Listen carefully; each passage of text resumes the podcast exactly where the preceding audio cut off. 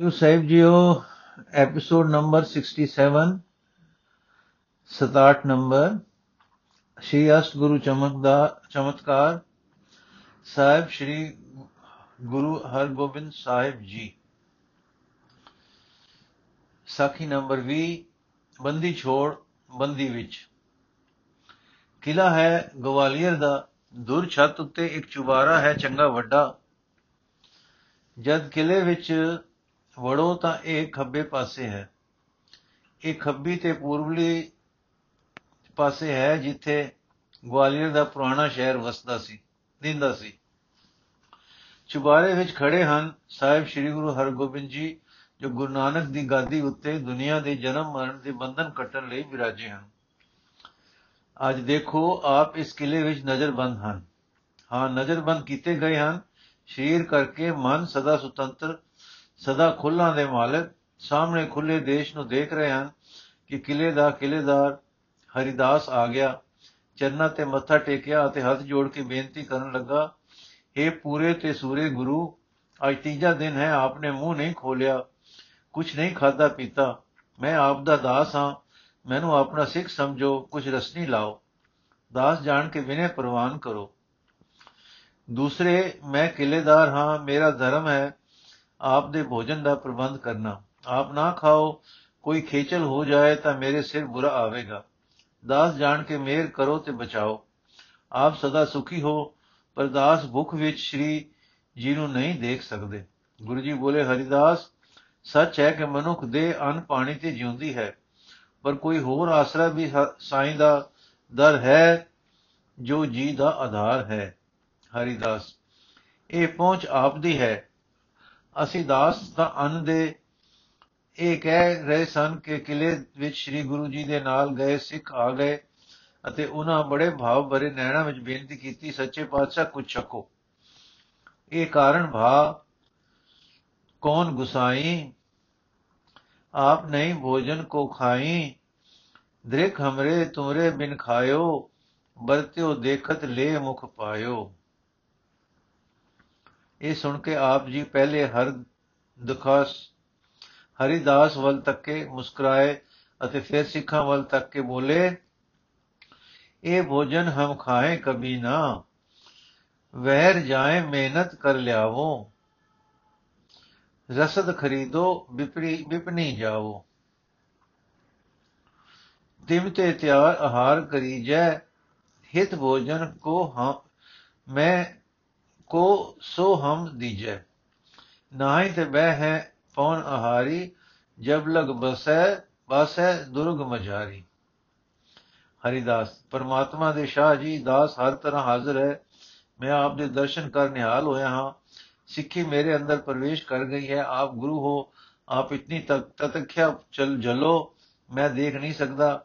ਆਪ ਦਾ ਭੁੱਖੇ ਰਹਿਣਾ, ਮੈਂ, ਇਹ ਮੈਨੂੰ ਵੱਡਾ ਸਲ ਹੈ। ਕਿਵੇਂ ਕੁਝ ਰਸਨੀ ਲਾਓ, ਆਪ ਦੀ ਆਗਿਆ ਪਾਲਨ ਆਪ ਦੇ ਸੇਵਕ ਜਾਂ ਮਜ਼ਦੂਰੀ ਕਰਨ, ਮੇਰੇ ਧਿਕ ਹੈ, ਪਰ ਆਪ ਕਿਵੇਂ ਖਾਓ, ਇਹ ਮੇਰੀ ਅਤ ਦੀ ਪਿਆਰ ਭਰੀ ਸਿੱਖ ਹੈ। ਆਪ ਦੇ ਇਹ ਨਿਜ ਸੇਵਕ ਜਾਣ, ਆਉਣ, ਇਹਨਾਂ ਉੱਤੇ ਕੋਈ ਪਾਬੰਦੀ ਨਹੀਂ ਹੋਵੇਗੀ, ਸਿੱਖਾਂ ਵੱਲ ਤੱਕ ਕੇ। हे ਦੁਰੋਂ ਨਾਲ ਆਏ ਵੀਰੋ हे ਕਰਮਾਂ ਵਾਲਿਓ, ਤੁਸੀਂ ਛੇਤੀ ਉਪਰਾਲਾ ਕਰੋ, ਆਪਣੇ ਸਤਿਗੁਰ ਦੀ ਆਗਿਆ ਪਾਲੋ, ਕਿਵੇਂ ਕੁਝ ਰੱਬ ਵਾਸਤੇ ਲਿਆਓ ਅਤੇ ਖੁਲਾਓ। ਮੇਰੇ ਆਤਮਾ ਨੂੰ ਠੰਡ ਪਵੇ। ਗੁਰੂ ਜੀ ਵੱਲ ਤੱਕ ਕੇ ਅਤੇ ਹੱਥ ਜੋੜ ਕੇ, ਪਾਤਸ਼ਾਹ, ਮੇਰੇ ਲਈ ਸ਼ਰਮ ਹੈ, ਮੈਂ ਹੁਣ ਸਿੱਖ ਜੋ ਹੋਇਆ, ਆਪ ਲਈ ਇੱਥੇ ਸਭ ਕੁਝ ਹੁੰਦਿਆਂ, ਆਪ ਦੇ ਲਈ ਦੋ ਰੋਟੀਆਂ, ਇਹ ਆਪ ਦੇ ਤਾਰੇ ਮਜੂਰੀ ਕਰਕੇ ਲਿਆਉਣ, ਪਰ ਕਿਵੇਂ ਕੁਝ ਅਚੋ, ਇਹ ਮੇਰੀ ਮੇਰੀ ਇਹ ਤਰਫ ਨਹੀਂ ਹੈ। ਇਹ ਕਹਿ ਕੇ ਪੈਰਾਂ ਉੱਪਰ ਢਹਿ ਪਿਆ ਅਤੇ ਸਤਿਗੁਰੂ ਦੇ ਨੇ ਸਿਰ ਚਾ ਕੇ, ਸਿਰ ਪਿਆ, ਸਿਰ ਚਾ ਕੇ ਪਿਆਰ ਕੀਤਾ ਤੇ ਆਖਿਆ, ਨਿਹਾਲ, ਸਿੱਖਾ ਤੇਰਾ ਪਿਆਰ ਦਰ ਦਰ ਪਰਵਾਨ। ਸਿੱਖਾਂ ਨੂੰ ਆਗਿਆ ਮਿਲ ਗਈ, ਹੁਣ ਕੇ ਚਾਉ ਚੜ ਕੇ ਸੁਣ ਕੇ ਚਾਉ ਚੜ ਗਿਆ। ਝਟ ਝਟਪਟ ਕਿਲੇ ਤੋਂ ਬਾਹਰ ਸ਼ਹਿਰ ਨੂੰ ਚਲੇ ਗਏ ਅਤੇ ਜਾਂ ਮਜ਼ਦੂਰੀ ਕੀਤੀ। ਇੱਕ ਤਰਾਮੇ ਦੇ ਕਸੇਰੇ ਵਿੱਚ ਭਾਂਡੇ ਗੜਨ ਦੀ ਕਸੇਰੇ ਨੇ ਉਹਨਾਂ ਦੀ ਘਾਲ ਤੇ ਪ੍ਰਸੰਨ ਹੋ ਕੇ ਰਜਤ ਪਣ ਦਿੱਤਾ। ਹੋਏ ਪ੍ਰਸਨ ਰਜਤ ਪਣ ਦੀਨ ਦੇਨੋ ਰਸਦ ਖਰੀਦਨ ਕੀਨ। ਚੂਨ ਸੋ ਚਾਵਰ ਸੁਖਮ ਲੀਨੋ, ਘ੍ਰਿਤ ਮਿਸ਼ਟਾਨ ਲਿਏ ਸਭ ਸੀ ਚੀਨੋ, ਚੀਨੇ। ਚੂਨ ਸੋ ਚਾਵਰ ਸੁਖਮ ਲੀਨੇ, ਘ੍ਰਿਤ ਮਿਸ਼ਟਾਨ ਲਿਏ ਸੁਖ ਚੀਨੇ। ਪੈ ਖਰੀਦ ਗੁਰ ਕੇ ਡਿਗ ਲਿਆਏ, ਪਾਕ ਸਿੱਧ ਸਭ ਕੰਨ ਕੀਨ ਬਣਾਏ। ਸਭੀ ਤਿਆਰ ਕਰ ਖਾਰ ਖਾਰ ਪਰੋਸਾ ਸਤਗੁਰ ਕੋ ਆਹਾ ਅਚਾਏ ਕਰ ਪੋਸਾ। ਸਭਨ ਪਾਏ ਆਨੰਦ ਵਿਸ਼ੇਸੂ, ਕਰਤ ਭੈ ਤਿਮਕਾਰ ਹਮੇਸ਼ੂ। ਸ਼੍ਰੀ ਸੋਹਣੇ ਸਤਗੁਰ ਨੇ ਹੁਣ ਕਿਲੇ ਵਿੱਚ ਆਸਾ ਦੀ ਵਾਰ ਲਗਾਉਣ ਦਾ ਪ੍ਰਬੰਧ ਕੀਤਾ। ਪੰਜ ਸਿੱਖ ਆਪ ਜੀ ਦੇ ਨਾਲ ਸਨ, ਜੋ ਕਿਲੇ ਵਿੱਚ ਨਾਲ ਰਹਿਣ ਲਈ ਆਏ ਸੀ। ਜੇਠਾ, ਪੈੜਾ ਬਿੱਦੀ ਚੰਦ ਪਿਰਾਣਾ ਅਤੇ ਰਾਜੂ। ਇਹਨਾਂ ਸਿੱਖਾਂ ਨੂੰ ਨਾਲ ਰਹਿਣੇ ਦੀ ਗੁਰੂ ਕੁਲ ਸੀ। ਸੋ ਅੰਮ੍ਰਿਤ ਵੇਲੇ ਆਸਾ ਦੀ ਵਾਰ ਲਾਉਂਦੇ, ਸ੍ਰੀ ਸਤਗੁਰੂ ਜੀ ਬੈਠ ਕੇ ਸੁਣਦੇ, ਹਰੀਦਾਸ ਵੀ ਹਾਜ਼ਰ ਹੁੰਦਾ। ਇਹ ਕਿਲੇਦਾਰ ਆਗਰੇ ਦਾ ਰਹਿਣੇ ਵਾਲਾ ਗੁਰੂ ਨਾਨਕ ਜੀਵ ਜੀ ਦਾ ਜਸ ਸੁਣਨਾ ਨੀਮ ਸਿੱਖ ਤਾਂ ਪਹਿਲੇ ਹੀ ਸੀ। ਹੁਣ ਗੁਰੂ ਕੇ ਦਰਸ਼ਨ ਕਰਕੇ ਪੂਰਾ ਤੇ ਪੱਕਾ ਸਿੱਖ ਬਣ ਗਿਆ। ਦੀਵਾਨ ਵਿੱਚ ਇਸ ਦਾ ਆਉਣਾ ਜਾਣਾ ਦੇਖ ਕੇ ਅਤੇ ਦਿਲ ਖਿੱਚ ਲੈਣ ਵਾਲੀਆਂ ਧੁਰਾਂ ਸੁਣ ਕੇ ਬਾਕੀ ਦੇ ਨਜ਼ਰਬੰਦ ਰਾਜੀ ਅਤੇ ਵੱਡੇ ਖਾਨਦਾਨੀ ਲੋਕ ਜੋ ਉਸੇ ਕਿਲੇ ਵਿੱਚ ਨਜ਼ਰਬੰਦ ਸਨ, ਦੀਵਾਨ ਵਿੱਚ ਆਉਣ ਲੱਗ ਪਏ। ਹਰੀਦਾਸ ਨੇ ਉਹਨਾਂ ਦੇ ਆਉਣ ਦੀ ਕੋਈ ਰੋਕ ਨਾ ਕੀਤੀ। ਸੋ ਕਿਲੇ ਵਿੱਚ ਭਰ ਕੇ ਦੀਵਾਨ ਸੱਜਣ ਲੱਗ ਪਿਆ। ਜਿੱਥੇ ਜਾਏ ਬਹਿ ਮੇਰਾ ਸਤਿਗੁਰੂ, ਸੋ ਥਾਨ ਸੁਹਾਵਾ RAM ਰਾਜੇ।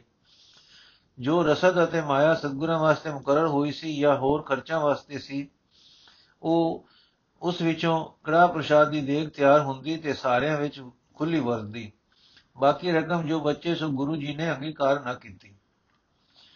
ਹਰੀਦਾਸ ਨੂੰ ਆਖਿਆ ਕਿ ਇਹ ਬਾਕੀ ਨਜ਼ਰਬੰਦਾਂ ਦੀ ਅਯਾਸ਼, ਅਸਾਇਸ, ਆਰਾਮ ਵਧਾਉਣ ਉੱਤੇ ਖਰਚ ਕਰੋ। ਇਹ ਪਾਤਸ਼ਾਹੀ ਜਬਰਾਂ ਦੇ ਬੱਧੇ ਹੋਏ ਲੋਕ ਕੁਝ ਵਧੇਰੇ ਸੁਖੀ ਹੋਣ। ਹਰੀਦਾਸ ਨੇ ਐਸਾ ਹੀ ਕੀਤਾ ਅਤੇ ਕਿਲੇ ਦੇ ਵਾਸੀ ਵਧੇਰੇ ਸੁਖੀ ਹੋ ਗਏ। ਇੱਕ ਦਿਨ ਹਰੀਦਾਸ ਗੁਰੂ ਜੀ ਪਾਸ ਆਇਆ, ਉਸਨੇ ਇੱਕ ਚਿੱਠੀ ਗੁਰੂ ਜੀ ਅੱਗੇ ਰੱਖੀ, ਜੋ ਉਸ ਨੂੰ ਚੰਦੂ ਵੱਲੋਂ ਦਿੱਲੀ ਤੋਂ ਆਈ ਸੀ। ਇਸ ਵਿੱਚ ਲਿਖਿਆ ਸੀ ਕਿ ਤੂੰ ਸਰਕਾਰੀ ਮੁਲਾਜ਼ਮ ਹੈ, ਤੈਨੂੰ ਵੀ ਕੋਈ ਲੋੜ ਪੈ ਸਕਦੀ ਹੈ। ਉਸ ਵੇਲੇ ਮੈਂ ਤੇਰੇ ਕੰਮ ਆਵਾਂਗਾ, ਮੈਂ ਤੈਨੂੰ ਅੱਗੇ ਲਿਖ ਚੁੱਕਾ ਹਾਂ ਕਿ ਕਿਸੇ ਤਰ੍ਹਾਂ ਗੁਰੂ ਹਰਗੋਬਿੰਦ ਜੀ ਦੀ ਜ਼ਿੰਦਗੀ ਦਾ ਖਾਤਮਾ ਕਰ ਦੇ। ਹੁਣ ਮੈਂ ਆਪਣੇ ਹਲਕਾਰੇ ਹੱਥ ਇੱਕ ਪੇਸ਼ਸ ਪੇਸ਼ਮ ਗੱਲ ਰਿਹਾ ਹਾਂ, ਇਹ ਗੁਰੂ ਜੀ ਨੂੰ ਕਹਿ ਕੇ ਪਾਤਸ਼ਾਹ ਵੱਲੋਂ ਆਈ ਹੈ, ਉਹਨਾਂ ਨੂੰ ਪਹਿਨਾ ਦੇ।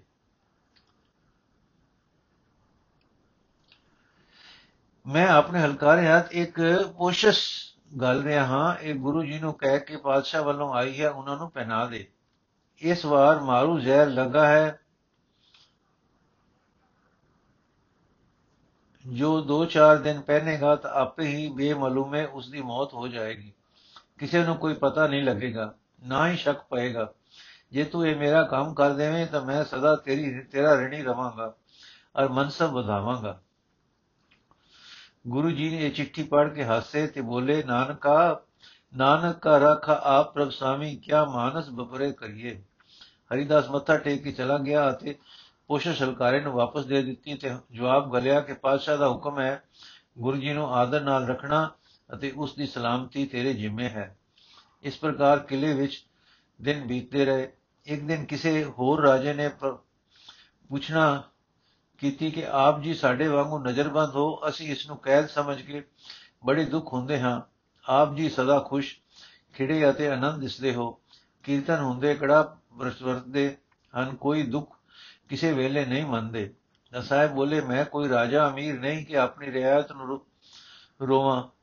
ਮੈਂ ਸਾਈਂ ਦੇ ਦਰ ਦਾ ਦਰਵੇਸ਼ ਹਾਂ ਉਸ ਨੂੰ ਯਾਦ ਰੱਖਣਾ ਉਸ ਦੀ ਹਜ਼ੂਰੀ ਵਿੱਚ ਰੱਖਣਾ, ਵਸਣਾ ਮੇਰਾ ਕੰਮ ਹੈ, ਇਹੋ ਮੇਰਾ ਜੀਵਨ ਹੈ। ਮੇਰੇ ਸਰੀਰ ਨੂੰ ਪਾਤਸ਼ਾਹ ਬੰਦੀ ਪਾ ਸਕਦਾ ਹੈ, ਪਰ ਮੇਰੇ ਮਨ ਤੇ ਕੋਈ ਕੈਦ ਉਹ ਨਹੀਂ ਲਗਾ ਸਕਦਾ।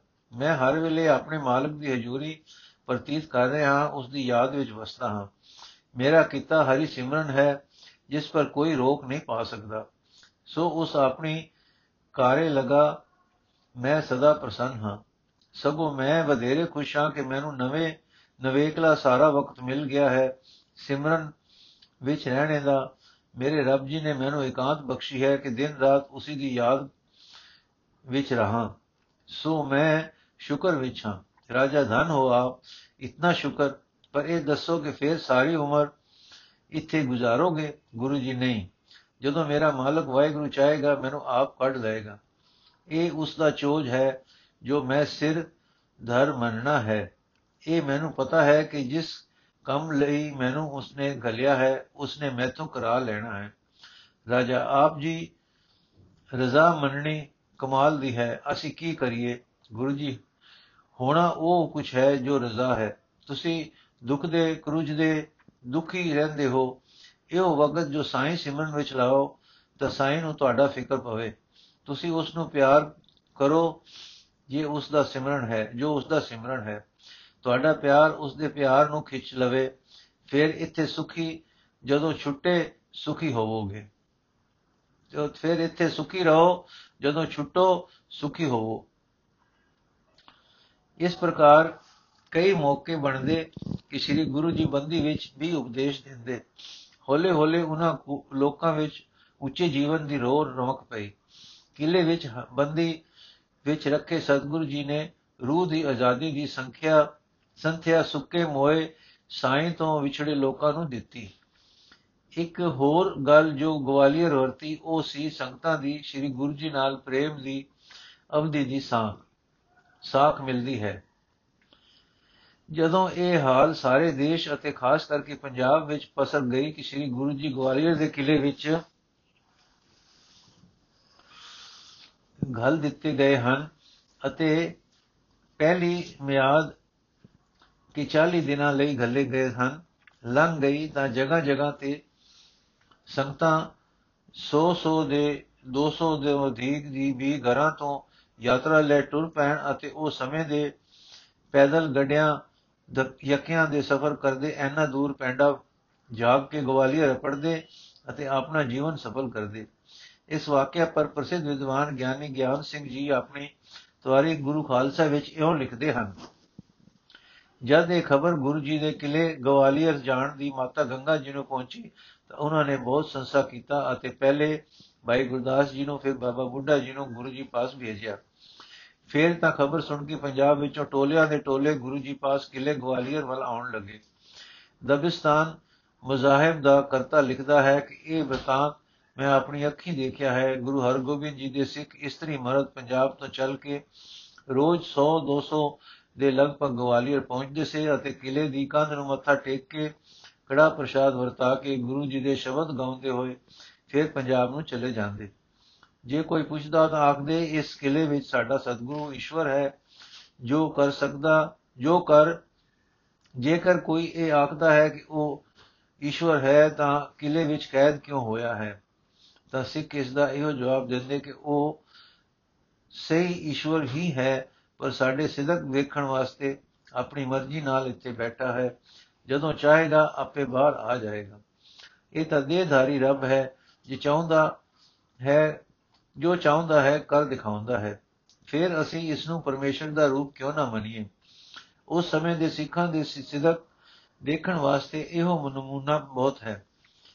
ਅਤੇ ਫਿਰ ਜਦ ਬਾਬਾ ਬੁੱਢਾ ਗੁਰੂ ਜੀ ਪਾਸ ਗਵਾਲੀਅਰ ਆਇਆ ਤਾਂ 2000 ਵੀ ਥੀ ਬਹੁਤੇ ਸਿੱਖ ਉਸ ਦੇ ਨਾਲ ਸਨ। ਸਭ ਨੇ ਦਰਸ਼ਨ ਕਰਕੇ ਬੇਟਾ ਦਿੱਤੀ। ਗੁਰੂ ਜੀ ਨੇ ਬਚਨਾਮਰਤ ਦੀ ਬਰਖਾ ਦੁਆਰਾ ਤ੍ਰਿਪਤ ਕਰਕੇ ਬਾਬੇ ਬੁੱਢੇ ਜੀ ਸਮੇਤ ਸਭ ਨੂੰ ਧੀਰਜ ਦੇ ਕੇ ਪੰਜਾਬ ਵੱਲ ਮੋੜਿਆ ਅਤੇ ਇੱਕ ਅਰਦਾਸ ਚਿੱਠੀ ਮਾਤਾ ਜੀ ਨੂੰ ਲਿਖ ਭੇਜੀ ਕਿ ਅਸੀਂ ਆਪਣੀ ਖੁਸ਼ੀ ਨਾਲ ਇੱਥੇ ਬੈਠੇ ਹਾਂ। ਤੁਸੀਂ ਜਰਾ ਚਿੰਤਾ ਨਾ ਕਰੋ। ਕਾਰਜ ਕਰਕੇ ਥੋੜੇ ਹੀ ਦਿਨ ਵਿੱਚ ਤੇ ਥੋੜੇ ਹੀ ਚਿਰ ਤੱਕ ਆਪਕੇ ਪਾਸ ਆਪ ਦੇ ਪਾਸ ਆਵਾਂਗੇ।